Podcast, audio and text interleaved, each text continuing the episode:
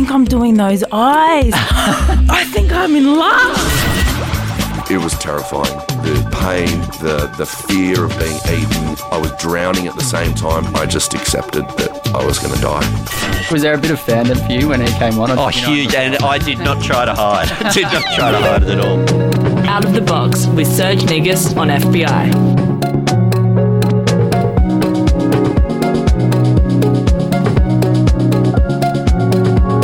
Massive thanks to Alex Pye for the epic morning for Sydney Music and Culture News. If you missed anything she played, you can head to FBIRadio.com to catch up on mornings or any other program here on the station. Now, today I'm joined by someone who to be honest, for, for how young he is, he's had an incredibly illustrious career. In particular, when it comes to floating around the music industry and doing some pretty ridiculous things with some very high flying artists. He was a Channel V presenter, in- interviewing the likes of Tame Impala, Smashing Pumpkins, and the Wu Tang Clan, before doing a stint in commercial radio and now public broadcasting at the feed on SBS. He is Lebanese Australian media sensation Marty Smiley. Mate, thanks for coming on the show. Thank you. I've never been described as a sensation. Well, wait, I think I picked that up even off your website, off Wikipedia or something like that, potentially. I don't write my own bios, bro. You know who, do, who does your bios? They, they need they need to talk to you more personally. no. Your mum does. You're kidding? No I way. wish. But your mum's someone we're definitely going to chat about in this show today. Actually, You've been uh, chatting to my mum? well, no, I haven't. come on, I'd, I would love to because she this- sounds this like a legend. life? It basically is actually. It's a radio version of. I've always had this like wish to do like a "This is your cooked life," where someone just gets you on a panel and talks about all the messed up things you've done uh, over the years instead of the great things. So it's like it's like that roast show, like in America, except for it's actually honest rather than bullshit, and it's just like legitimate roast. Everything you've done post 12 a.m. Yeah, yeah, that's a good. That's a, actually a good good done. concept. Have you pitched this before to I television networks? but uh, don't steal it. Your cook's life is coming to a TV station near you. It's something that I feel like could have legs on YouTube, though. Yeah, I reckon. Yeah, I reckon sure. you could run this as a comedy show. Like, I think people would really be into it in this day and age. They- Who would be your first- want- I who think would- that's the hard thing is finding talent that uh, want to talk about their misgrievances and who mistakes. who would be your first guest? guest on this Cook Life? Shane Warne. Shane. Imagine the things that that man has done. Oh, I don't even want to know. I reckon he'd, he'd, Mm. he'd be so sleazy in his approach. That's probably true. It'd be disgusting. Or what about uh, who's the guy who actually hosts? Um, This is your life. Yeah. What is that guy's name? Mike, he, um, Mike Whitney? no. no, Mike. that's who Des wins. you get two hundred bucks for. Uh, Yeah, doing something stupid. Exactly. don't, I don't even know who that guy is, but I don't even know where he is anymore. But that's such a that was such a he's part of your dad's generation of Yes, television. This is true. This is true. It was a hell of an era. But look, we're going to do something different that we don't often do on Out of the Box today because the first song that Marty has brought on is such a scene setter and it's so bloody long that we're actually going to that we're actually going to play it uh, throughout the first chat to talk about Lebanon because Marty recently went back to Lebanon. You've obviously you've got these, these Lebanese roots, but what was the reason that you actually went back to Lebanon? And just give us firstly, actually, let me start it again. Tell us the name of this song because I can't pronounce it. Yeah, it's Abu Ali, and it's by a artist named Ziad Rahbani. Mm-hmm. He's the son of probably the, well, definitely the most well-known and uh, established artist in the Middle East. Her name's Fairuz, and uh, yeah, he's a musical genius. Uh, he kind of mainly makes soundtracks for movies, and this this track, yeah, it's like Now this know is how gonna be- long is it? Fifteen minutes or something. Sorry. now this is going to be the soundtrack to "This Is Your Life" on Out of the Box with Marty Smiley. exactly. Now it's good. But look, you yeah, you went you went back to, to Lebanon, and I mean, you've got these roots there that go very deep. But wh- why did you originally want to go back there? A couple of reasons. Like one, um, you know, when you grow up uh, in a country where your parents or your parent, uh, my mum wasn't from, um, it feels like there's a missing part of yourself that is somewhere else. Um, and definitely growing up mixed, mixed raced, I never felt like I was fully Australian. and I never felt like I was fully Lebanese. So I wanted to go to Lebanon and I guess reconnect with my extended family that's still there. And I wanted to touch up my Arabic. So I did that intensively every day, learning to write. um, and doing everything, learning to cook, traveling the whole country, getting in a car and driving on the most insane manic roads that I've ever been on. um, yeah, just trying to to see really what was out there and, and um, see if that missing part of myself was there. I mean, there's there's a lot of misconceptions about Lebanon um, from Australia, I believe, uh, particularly Lebanese people in Australia. But for, for the misconceptions that I guess Australians may have of a place like Lebanon as potentially being quite war torn and quite, you know, intense a lot of the time, is it that? Was it like that when you were there? Not at all. Yeah. I mean, yeah, that is a misconception, I think, about Lebanon. And I think that, I guess, the media, the way it's portrayed here, I mean, I mean Western media's portrayal of Middle Eastern politics is so far from what is actually happening in the region. In Lebanon, it's, am- it's amazing because you're in between a lot of tension in, in different parts of the Middle East. And a lot of the time, people are just living their lives and going about, um, you know, their, yeah, their daily lives uh, while all this stuff is happening around them. But there is no war on the ground. You know, in, in Lebanon, there is particular right now there isn't. Um, so I didn't come in contact with, you know, any of those sorts of things. And Did, did any of the conflict didn't feel that conflicting way. countries around Lebanon, like, did any of it filter in in terms of a, a, a vibe that you could feel there, or did it all just seem relatively. Look, the closest Cozy. that I sort of came to anything that felt like maybe some tension was boiling to the top was when Donald Trump declared Jerusalem as the capital uh, of Israel. And I mean, I mean, to be honest, it's a sad kind of topic to bring up and talk about because you know they had protesters in Beirut that marched on the streets to the U.S. embassy, and they were tear gassed, and uh, they it was shut down quite quickly. Um, but yeah, I mean that's as far as things went. You know, Lebanon, it, Beirut, and, and you know Lebanon as a country, these things it changes every five years, ten years, just depending on what's going on around the nation. It's this, you know, it's really this wedge in between some very large powers, and throughout history, if you look back, you can see how. Uh, over time, Lebanon's really been caught between other people's wars. Yeah, yeah, it's, totally. it's a shame, and it, but it's also an endearing and um, it's a a survival story about a country that, despite all these things that have happened around them, they've opened their borders to people in need for centuries. Actually, Yeah, you know, it's almost a crossroads for the Middle East in some sort of way. yeah. Totally. And I mean, in terms of uh, the culture on the ground, like, I mean, I, I know that there's some incredible kind of, you know, nightlife and music in, in, in a place like Lebanon. Did you get yourself into any um, amazing little situations that would blow the listeners away to hear about? I mean, their clubs are amazing. You know, the, their whole attitude towards partying is amazing. Um, you know, we're broadcasting from Sydney, and, you know, the lockout laws have crippled this city in so many ways. Being there over the summer was incredible because nothing closes. yeah, wow. You know, your night doesn't start until midnight. You know, that's unheard of. And I ha- it was so nice to experience that. It was like being uncaged. um, but yeah, it was very. That's what's really amazing is you've got all of these different contradictions and really, you know, there's two different lives happening. There's several different lives happening in the one city. You've got young people who just they're not going to let their political. Uh, condition in the country get in their way of having a good time, which is an amazing feeling. It's also, on the other hand, there's a, a sense of recklessness and abandonment where they can't do anything about the situation happening. There aren't very good job job prospects, so they party. Like, Yeah.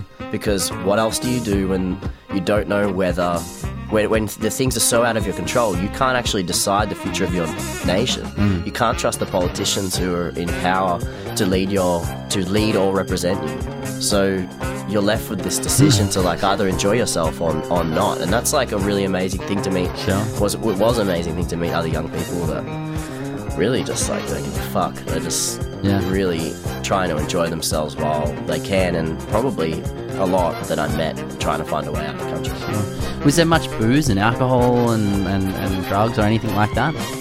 Um, yeah, I mean, they drink. I mean, they probably don't drink as much as this country. Like, Very few sort of- places do. yeah, that's sort of interesting. Like, yeah, they've got different interests. Yeah.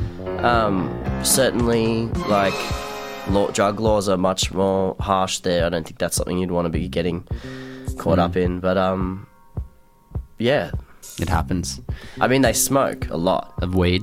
Well, Or like I'm not hash weed. or- Well, no, shisha. Like Shisha, Everyone's yeah. smoking the hookah, Yeah.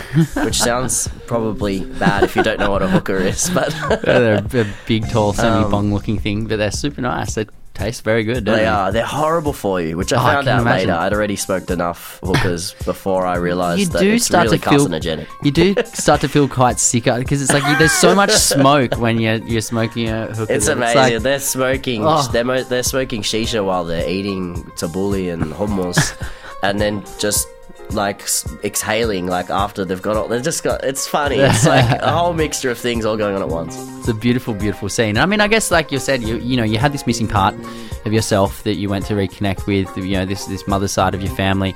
I mean, do you feel like once you went there and you did that and you had this deep experience that you did um, kind of gain that part of you that was missing?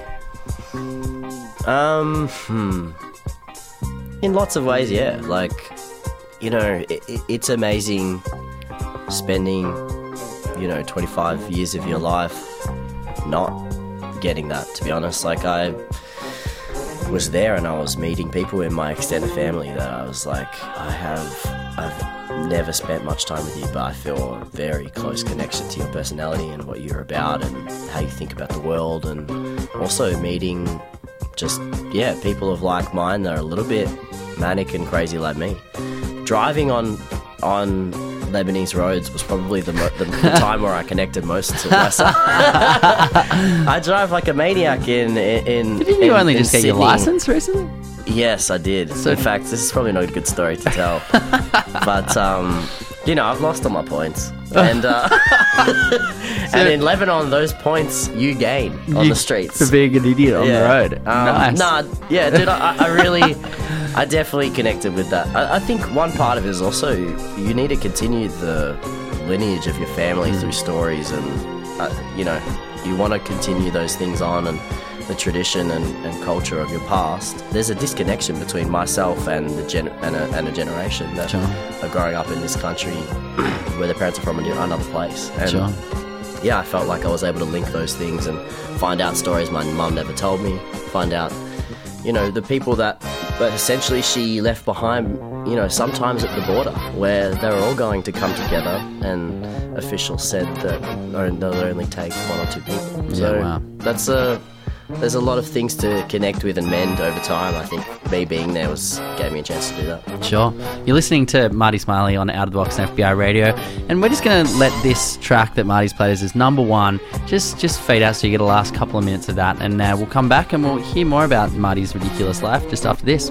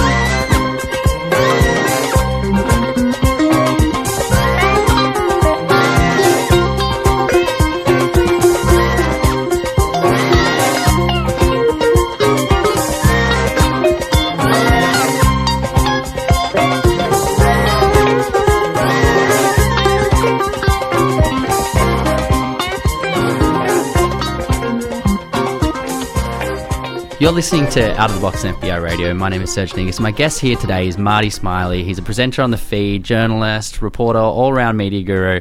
But uh, look, mate, we were talking before about your family connection to, to Lebanon with your mum. And, and I want to hear more about your mum because she's quite an amazing woman, isn't she? Shout out to Dalal. Um, we're actually not talking at the moment. Really? What do you mean? Why are you not talking to your mum who's this amazing woman that we're about to just. I like to Tell- tell the world about. through uh, public broadcasters, local, locally. Um, uh, look, it was. Uh, I don't really. I don't, know go, I don't know whether to go into it now. Ah, go into it, go into it. I want to hear more. I'm sure everyone else I wants to hear my too. I had my birthday recently, and you know I, got, I put in a lot of effort often to her presents. And you know, if you put in a lot of effort to someone's present, you expect possibly to get something in return with the same amount of thought. My mom has this habit of every year she buys herself the same present she gives someone else.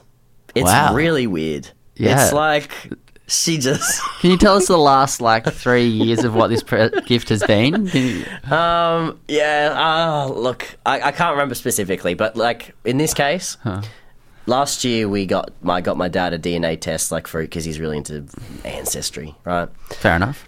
Mum decided that this year she'd get me a DNA test and herself one, which completely defeats the purpose of me getting a DNA test. I'm fifty percent of both of them. Anyway, oh. I don't think she liked me calling her out on it, so we oh. haven't we haven't spoken since. I think she thinks I'm a bit ungrateful. I'm just being logical. Yeah, I, I don't get why people don't just be honest when they get given gifts that are shit. Yeah, well, but that one's beyond shit though. That one's just like it's Pointless. pointless, Exactly. completely worthless. but do you want one? Because I have one at home now. Do you need? Have you ever I'm, done your DNA? I'm actually kind of scared about the idea of someone having my DNA on their data bank to be able to sell. Actually, yeah, I'm a bit sketched out by that. Mm. Well, the only idea. other thing I was thinking is maybe mum wasn't talking to me because the DNA test was given to me because I'm not actually their child. and she, that was her way of That's letting her you way know. of letting me know. Uh, but now you'll never know because you're not going to take the test. Yeah, I don't. I'm too scared. Maybe, like, I, I mean, yeah, I'd, I'd, I'd give it a I go. highly doubt she's doing that. I highly doubt it. Oh. and it would make everything that we're about to say about it completely uh, pointless. But yeah, no, tell tell us about some some of these aspects of, of your mum and, and how she's influenced you over your life, Mun. Yeah, so uh, we're gonna play. I'm, I'm play. My next song I'm gonna play is uh, by Edith Piaf. Edith Piaf. Uh, it's called "Milord." It's a it's a song that my mum and I shared together. I guess like she's a very important person in my life because she's stubborn and she's she's dedicated her whole life to helping people who are marginalized, persecuted, underrepresented, um, and really people like herself who migrated to this country, have been refugees, asylum seekers, um, people from different cultural backgrounds that really don't have access to as as much opportunity and jobs or whatever um, that people who you know other people do. And yeah she did that um, as a commissioner uh, for multicultural affairs in, in victoria. She did that starting her own um, practice in or organization in victoria called the victorian arabic social services. She's just like All round boss. she is a boss. She helped, or she tried, or uh, to help or create pathways for women to be uh, represented at the Fire Brigade in uh, in, Awesome. in Melbourne as well, which was a, a extremely difficult thing to do. Yeah. Um, and yeah, I think that she's just an inspirational woman who I have just have the utmost respect for because of how she's gone about um, sticking up for people that often don't have a voice. And yeah, it, yeah, I just yeah, I've always been extremely uh, just taken aback and, and humbled by the things that she's achieved. Coming here as a 19 year old um, from a country that was undergoing a civil war, where she was uh, split up from some of her friends who lived in the same neighborhood, split up from her family, uh, and had to start all over again as a yeah as a 19 year old in a completely new country. And then on top of that, chose to dedicate her life to help people who had been through a similar journey. It sounds like as well that she gravitated towards that and, and picked it all up very smoothly. I mean, like it would have taken so much coming from where she'd come from. I mean, is is that something that you think that you've taken on yourself? Like, and uh, is there, are there parts of her that you see in yourself now? You know, when I was like five or six, I used to go into radio with her when she was at SBS in Melbourne. And I didn't really understand what was going on. She was hosting an Arabic program for women, it was the first of its kind. And, you know, she's talking about women's issues in Arabic to, you know, people who were listening, who were women or, you know, whatever. Like, this is the first time that, that you, you could listen to something like that in the in the city. Hmm. And yeah, when I got employed at SBS last year, it was somewhat of a full circle, I guess. It did feel like there was, um, yeah, more gravitas to it, I guess. And she is obviously proud of, you know, what I'm doing at the moment in promoting diversity and multiculturalism. And, you know, I, I try to involve those things in my stories and working at a ethnic broadcaster, public broadcaster like SBS, it gives me an opportunity to tell those kind of stories. Um, so, yeah. Well, here it is. Is Edith Piaf with Milord.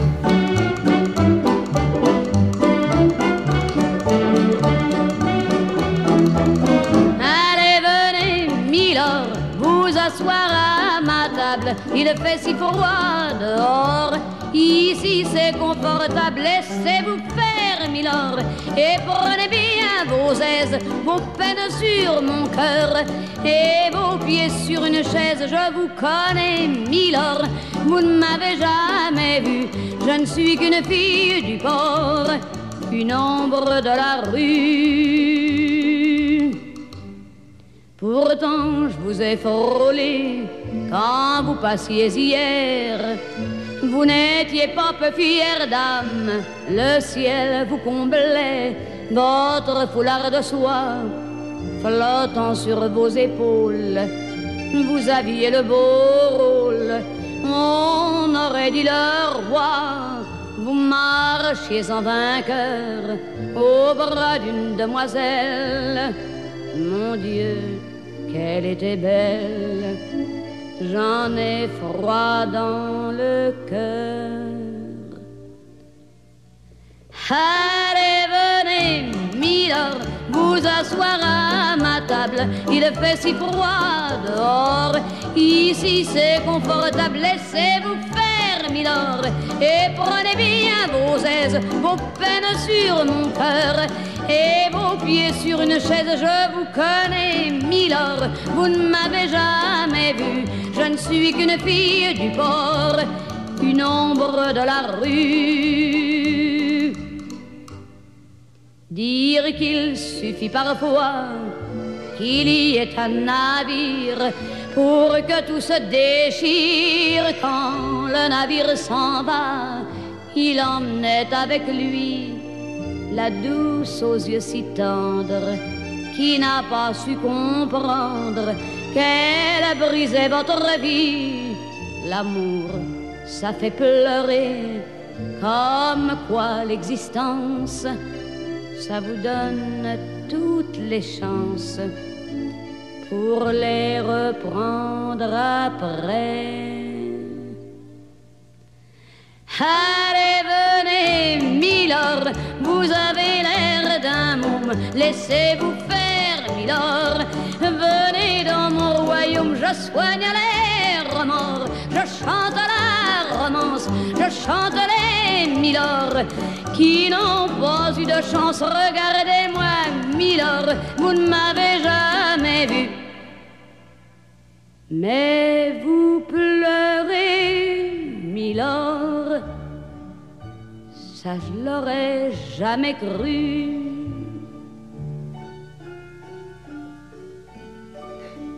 Eh bien voyons, Milord, souriez-moi, Milord, mieux que ça. Un petit effort.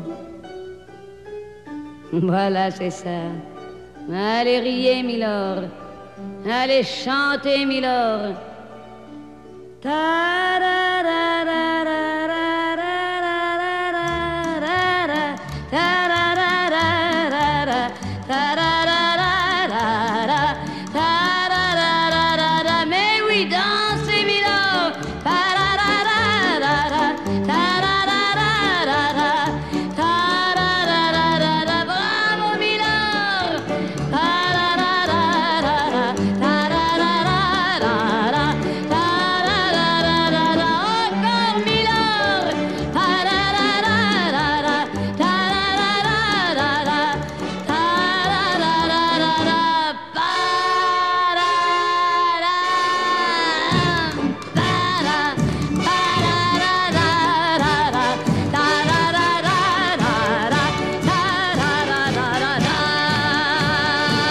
You're listening to Out of the Box on FBI Radio. My name is Serge Negus. My guest here today is Marty Smiley from SBS's The Feed.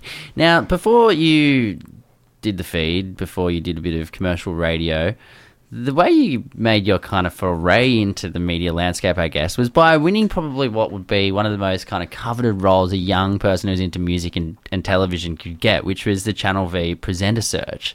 I mean, when you when you got that and you landed this job where you, you get to throw yourself in the deep end and interview crazy musicians like Wu Tang Clan, like how old were you and what were you thinking to yourself you've landed yourself into?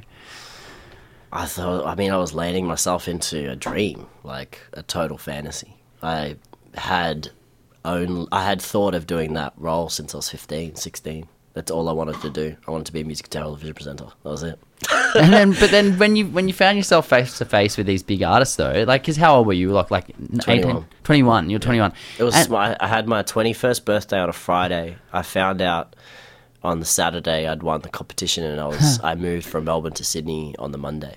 wow, that's massive. Yeah.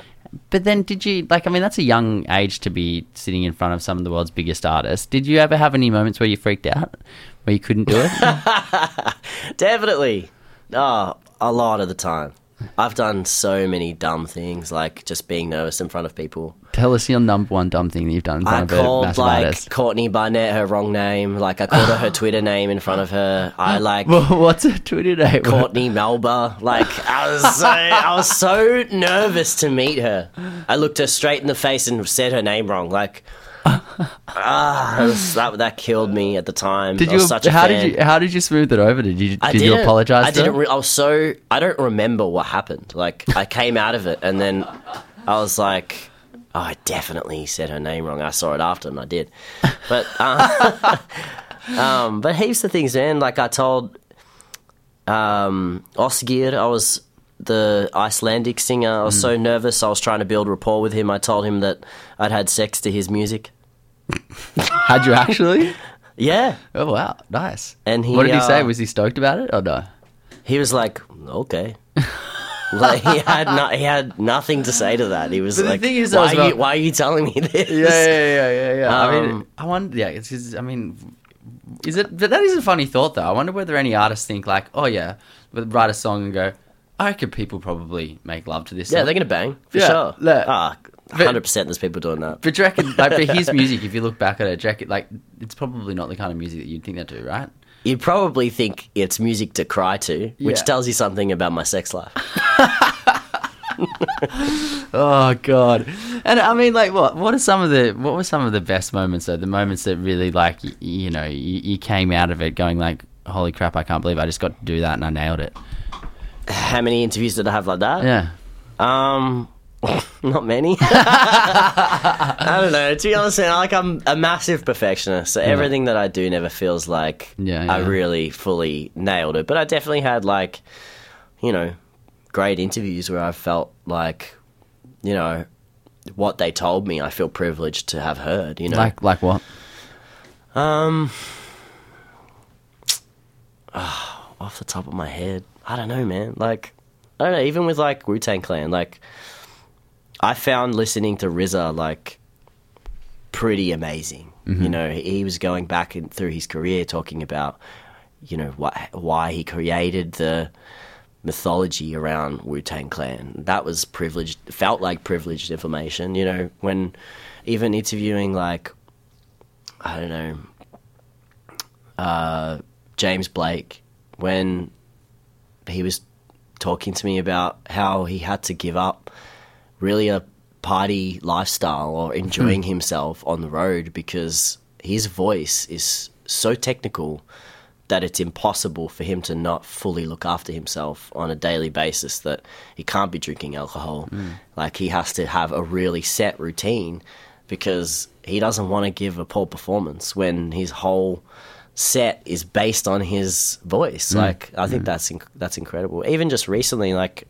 got to interview the front woman of um, High Tension, Karina Utomo, Utomo, and she I, had this incredible answer to a question about where she, because it's a heavy metal band, she had to learn how to death growl, and like in an industry where there weren't a lot of women that she saw in Australia doing it. She was teaching herself to do something that she saw predominantly men were doing, and finding that growl in herself was like a journey for her to actually find Yeah, her wow. voice, which Yeah, I yeah. found like really amazing, and calling on like aggression and repressed anger. Um, to voice that is Yeah, it's an interesting one, isn't it? Because I mean, like I often think about death metal and those kind of hardcore styles, and you know, go like, do the people that are fans say it's relaxing for them in some way, and it's Mm. because of that release. I mean, totally. did you did you pick that up with her? Is that what it was about? It was about actually uh, getting rid of that sort of thing. Because most people, the idea of even admitting that you have any anger stuck inside you is, is, is, is stigmatized as being a bad thing. You shouldn't be angry at all, right? In society, that's the way we, we perceive things. But do we all just have a little bitterness that we need to get out through some death metal sometimes? Well, hundred percent. Like I think we all have. She she says it in the um, the interview that I had with her. She says everyone has repressed rage. It's whether we're willing to do anything about it or not. And for her, you know, that repressed rage comes from her background of the injustice that's happened to uh, Indonesians under the Suharto government, and you know, for her, that rage is about learning about in those things that have happened and that's pretty remarkable. She's talking on behalf of people who are have passed, whose secrets are lying in the ground and may never be revealed. So yeah. it's like generational trauma and anger. Um, and for her, the, what she reveals is like I can't like I, I can't push that down. It has to come out of me, and the way that it comes out of me in, is in heavy metal. it's very screamo. It's awesome. Yeah. It's a really good She's interview. wicked, if, you, if you want to check that one out, you can you can jump. You can see that on on the feeds uh, Facebook side at the moment. Actually, it's a it's a really fascinating chat that you'll see with Marty and her. But um, look, moving on to the music again. Um, song number three, Jackson Five. I want you back. Mm. I mean, why'd you choose this song? I said to you before, like the Friday I found out I won the Channel V competition. On the Saturday I had my uh, 21st birthday. I played this at the event, and it just felt like a milestone. And it's also just my favorite song. Like, it's just straight up makes me feel happy. I actually never listen to it. It's one of those songs I don't want to ruin. Yeah. yeah. So it just makes me feel immediately happy as soon as you hear it.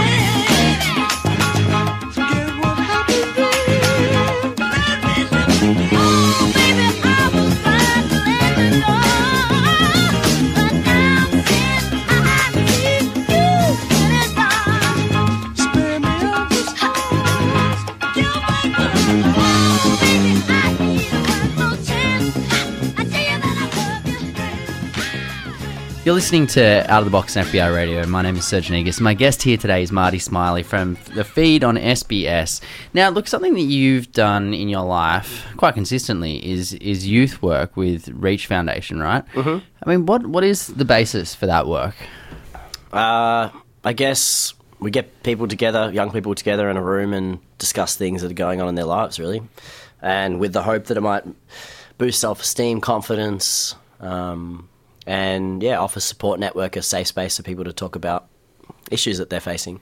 What are the issues that a lot, of these kids are facing that you you actually come to deal with? A whole range of things, really. I mean, anything that you can think of that you're all facing or struggling with in your life, there's a good chance that a young person is, you know, undergoing the same. But it's the, probably the first time that they're trying to deal with it themselves. Um, depression, anxiety, um, loneliness. Um, but I think, you know, going into high schools, which I did for four, five, six years, and I'm still do sporadically um, when I have time. Uh, you know, you're hearing about young people that are being bullied, might have a lot of things going on at home that they don't really talk about at school. And so when they're being bullied or when they're being shy or however they're acting in the classroom, uh, often that might be linked to some things that, you know, they're not able to talk about um, for fear of judgment. Yeah, because I think I guess something that's stigmatized quite a lot, particularly in Australia, is the idea that you can be confident and aspirational and have goals and dreams, and so I think people can get themselves into ruts. Is this, is this something that I guess you kind of work on when you say you try and instill confidence in people? Is that you're trying to help them realize that they shouldn't necessarily feel bad or anxious about the fact that they might want to achieve something that is beyond what their social cohort thinks they should be able to do? I think more we ma- we focus on breaking apart some of the behaviours that lead to uh, a really judgmental school, like or really judgmental cohort. So, um, you know, a lot of the work I was doing mainly was at large scale events with 500 young people. It's called, they were called Heroes Days, and those days were about giving people a chance to get beyond some of their labels that they might be given in school. Um, I know, you know, I was given a the first label I had. I remember in primary school was scab because I had eczema. Yeah, That was an awful, awful, yeah, yeah. awful uh, comment to get to get called. Or like, and then when in high school, I was a wog, you know, because I was like the only kid from a different background in my you know, social circle. Or and getting past some of those labels is so important that you're so much more than them, and, and other young people can start to see you outside of those things. You can talk about how those things affect you, and so you actually. You never really get a chance when you're in school to actually talk Sure. about some of those some of those things. Yeah, yeah. Um, and yeah, of course, aspirations and goals are so important to to think about at a young age. Not everyone's going to know what they want to do. I was fortunate enough to know, you know, at a young age what I wanted to do, but it was because I had someone who simply believed in me. I think that is often what we try and do at the Reach Foundation is as a facilitator or a youth leader, just letting a young person know that we have a belief in them, um, even if other people are failing them their lives. You know, you might not have uh, parents who are very active. You might not have like siblings or friends. So who do you who do you turn to if you are in that situation? I think yeah, Reach tries to fill in that gap sometimes, and there are a lot of other organisations that are doing a similar thing. Yeah, you know? yeah, totally. And there's a song that you've brought on for us now that you're saying is basically like it's it's like the youth worker song almost for Reach. Um, it's Yeah. it's Spit Syn- Syndicate Contour Lines. I mean, run us through why this was such a big song for you guys doing doing that kind of work. Spit Syndicate and Horror Show particularly were so integral in like everything I was doing when I was just at the you know, being a youth worker three, four days a week and doing uni or whatever, getting in a car and going off to a regional town or yeah, just going to different high schools around the country. This song was like the soundtrack to all of it. And also I just think it was something that a lot of us related to what um, Jimmy and Nick were talking about, and Solo and Adit, like they were just so great at summing up, like I don't know, a moment in time, and also like the youth experience, and they were very honest. I also think like they have some of the best voices in production in Australian hip hop, and just Australian hip hop in general was, I think, the most relatable to young persons. It's the most diverse genre that this country has ever had. Um, and yeah, I mean, this song, man, is like incredible production, incredible, so well written. Um, I think it's one of their best works yet.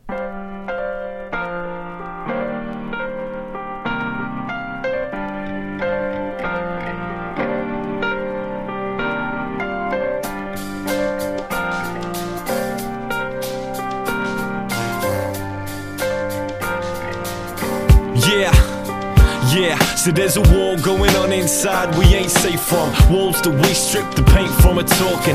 Autumn leaves sprawled all over the corpse of yesterday's sun. Let's take it from once upon a time when the incense burned. I used to love it here. You live and you learn if you give 'em reprieve. Still the pain stays on like the very same song used to push repeat on to put me to sleep. She screams, Leave me here. Go ahead, go ahead and leave me. She wept, the well of forever. The letter reads, You are not allowed to just in and out of wherever you please. She's tired and I'm trying to set her free.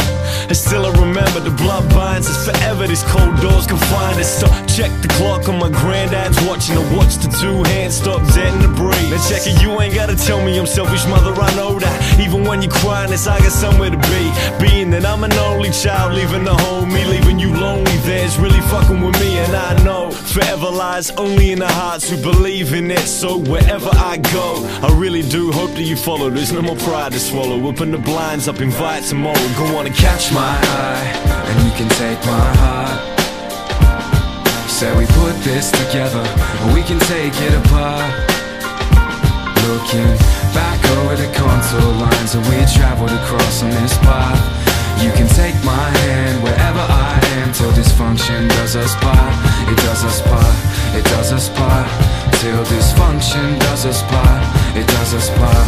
It does us part. Till dysfunction does us part. It does us part. It does us part. Till dysfunction does us part. It does us part. It does us part. It does us part.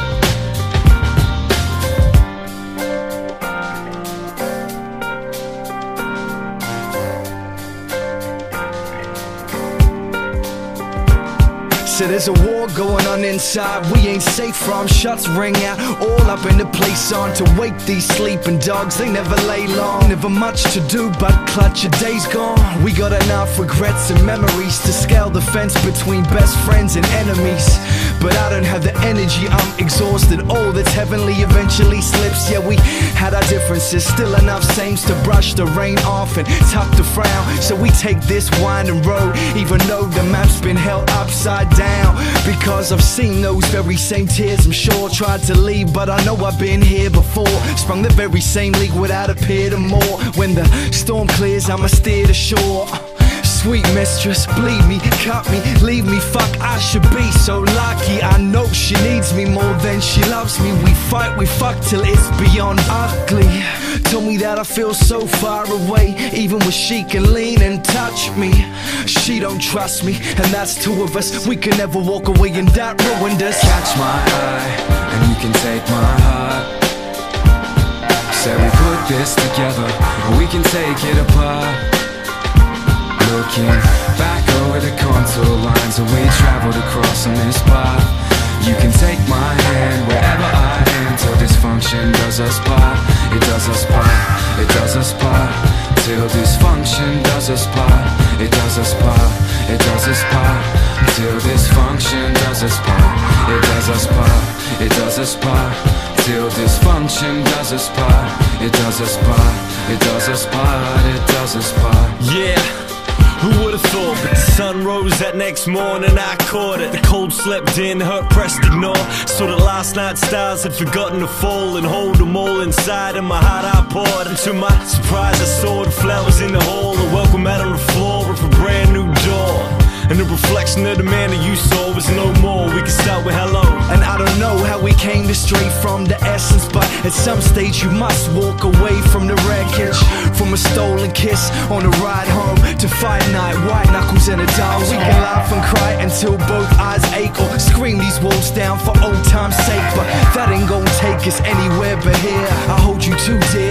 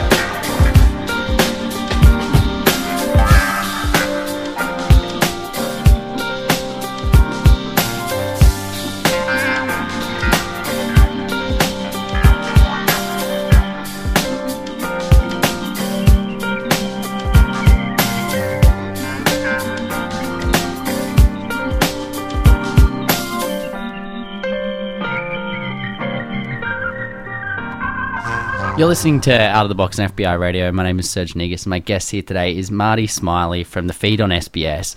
Now, you um, grew up in a pretty intensely religious kind of family, especially for your, your childhood and your, and your teen years. Run us through that. Um, I mean, I, yeah, I went to church every Saturday. Um, it was like an evangelical American Judeo Christian church, which is pretty wild. It's a mouthful, and it's also hard to get your head around. and Yeah, yeah. difficult to explain to most people. Can can you lay it out for us in the most easily understandable way? Because it, it just sounds convoluted to most people. I mean, it is, man. Like, I I don't. I mean, look, I still have friends that attend church, and you know, power to them. But I think uh, it, it is hard to get your head around because it, they basically it marries the Old and New Testament of the Bible. Um, so I grew up like keeping all the Jewish holidays and calendar. So Sukkot and Yom Kippur and all, all these kind of things. Yeah, like. Uh, we kind of had different names for them, I guess. And then yeah, we kept the Sabbath on Friday. I Mm. didn't work or I didn't do anything on a Saturday. All growing up until I was like twenty one. Yeah.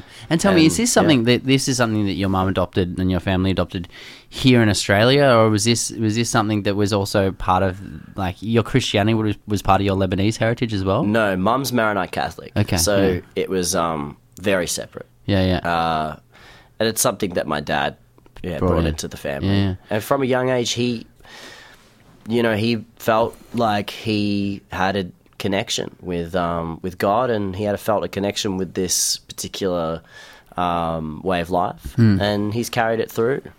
And what do you Um, think And, that- and, and, and introduced it to his children. And, and what do you think that that comes down to? Like, is it about identity? What is it? Like, why do you think that it has such a big impact on people? Like, I think if you get raised in a religious family, um, you know, not just like going to a Catholic school. Hmm. I find that you know, you go to Catholic school, you, and I'm not speaking on behalf of everyone's experience, but you can reject what's going on at a school because you know you, you can think it's going to end by the time I'm 18. I don't have to do it. Um, but if you're raised in a family that is like hyper religious, is Mm. like it doesn't matter whether you're at home, at school, at church, it's all the same. Like it's you get you're not you don't really act outside of that prism of thought. Mhm, mhm. So I yeah, I mean it's um it is it, it is a part of it becomes a part of your identity. It's very hard to shake. and so for you now, like, where do you sit on that religious spectrum? Then, I guess, like, where where where do you position yourself now? Where do you label yourself?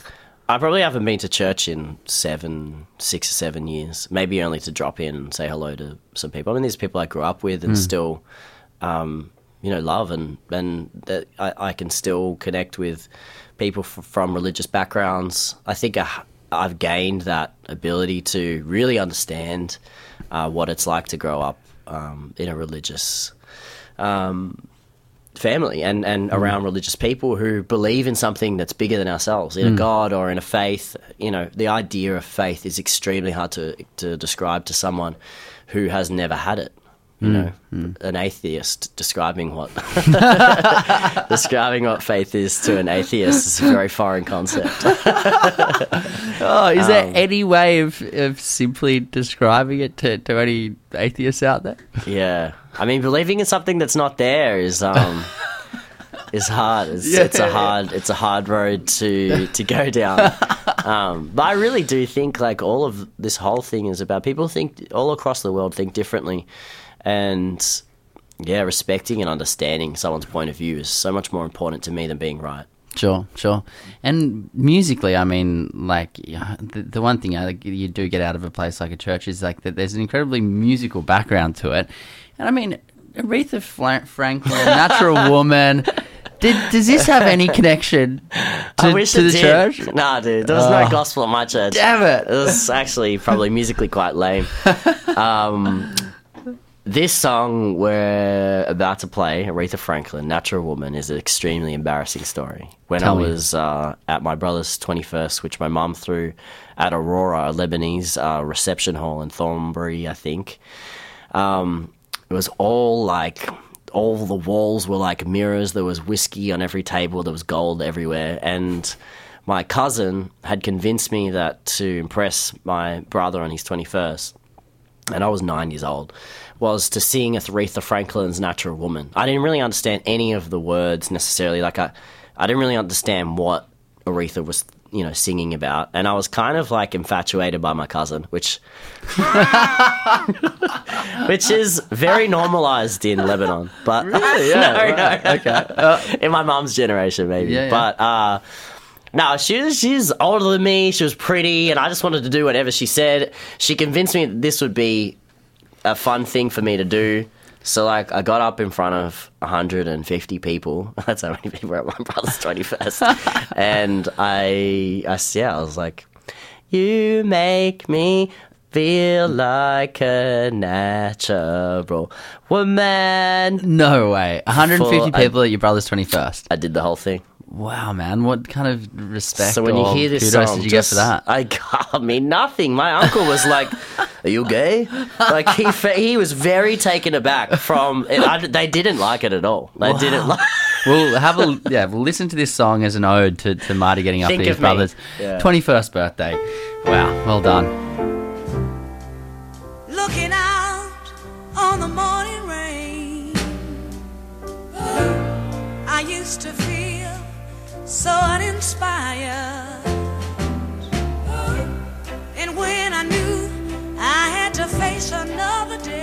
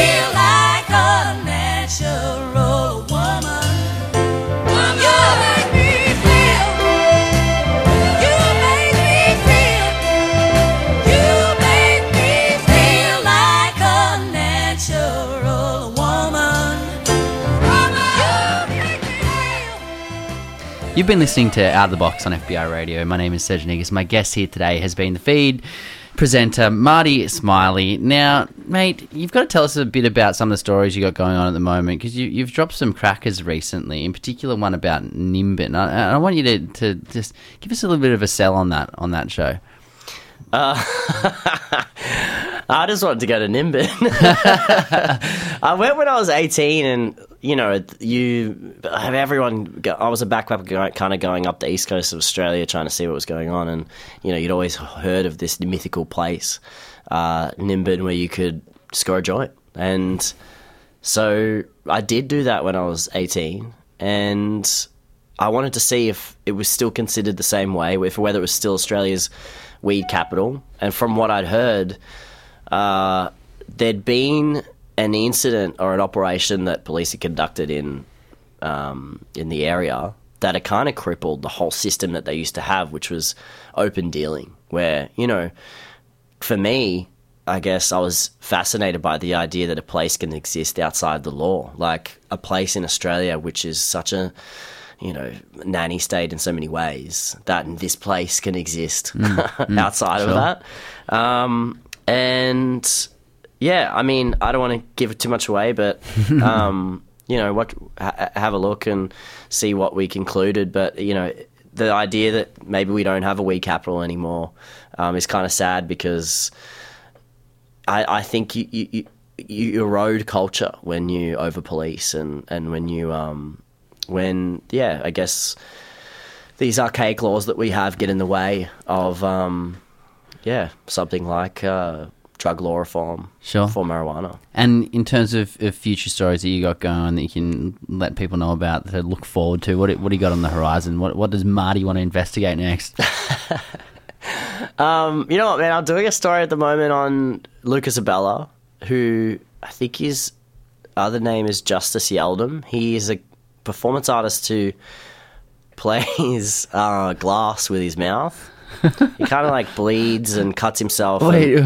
he like makes Wait, noise like music. blows into bottles or like no, no, like jagged pieces of glass. Like What? Yeah, like picture a a uh, obso- isosceles triangle. so specific. Uh, but yeah, he cuts himself up on the stuff, and he, he yeah he, he attaches contact mics to the glass so he can You can- distort the sound through different pedals and effects and. So, so wait, let me get this straight. So, he's cutting his lips and his mouth mm. with glass Oh, with mics people attached have to it. Fainted at his gigs, vomited, cried. Does it make a They nice sound, or is it just like what you'd imagine the sound of glass cutting flesh is, and that's the sound distorted through a, a pedal? is that what, is that what's going on here? Because I mean, I'd, I'd love to give him a rosy review, but it's awful music. but I love this dude. I'm so fascinated by him. I find him to be a total genius kook. Like, yeah, Yeah. I went to his house. I went and checked out his gig. uh, Um, and he's got a he's got two tracks coming out on a Death Grips record. Yeah, I mean that in itself is ridiculous. Yeah. Wow. Well, if you want to check out Marty's stuff, there you go. You've you've got his his next story dropping on the feed is about a guy who cuts his face with glass and makes music out of it, which sounds awesomely ridiculous. It's been a pleasure having you on, Marty. And uh, look, yeah, thanks for coming out of the box. Thanks for having me, bro. But wait, we've got one last song. Oh yeah. What are you gonna play us? Oh, I just wanted to play something I'm vibing on right now. You know, that's guess for me the party turned up. What is it? What is it? What is it? Come on. Um, and I'm seeing them this weekend, so I'm kind of Oh, the uh, presets. excited. Yeah, the presets, and it's called Downtown Shutdown. Awesome. Here I you love go. this track. Thanks, Marty Smiley.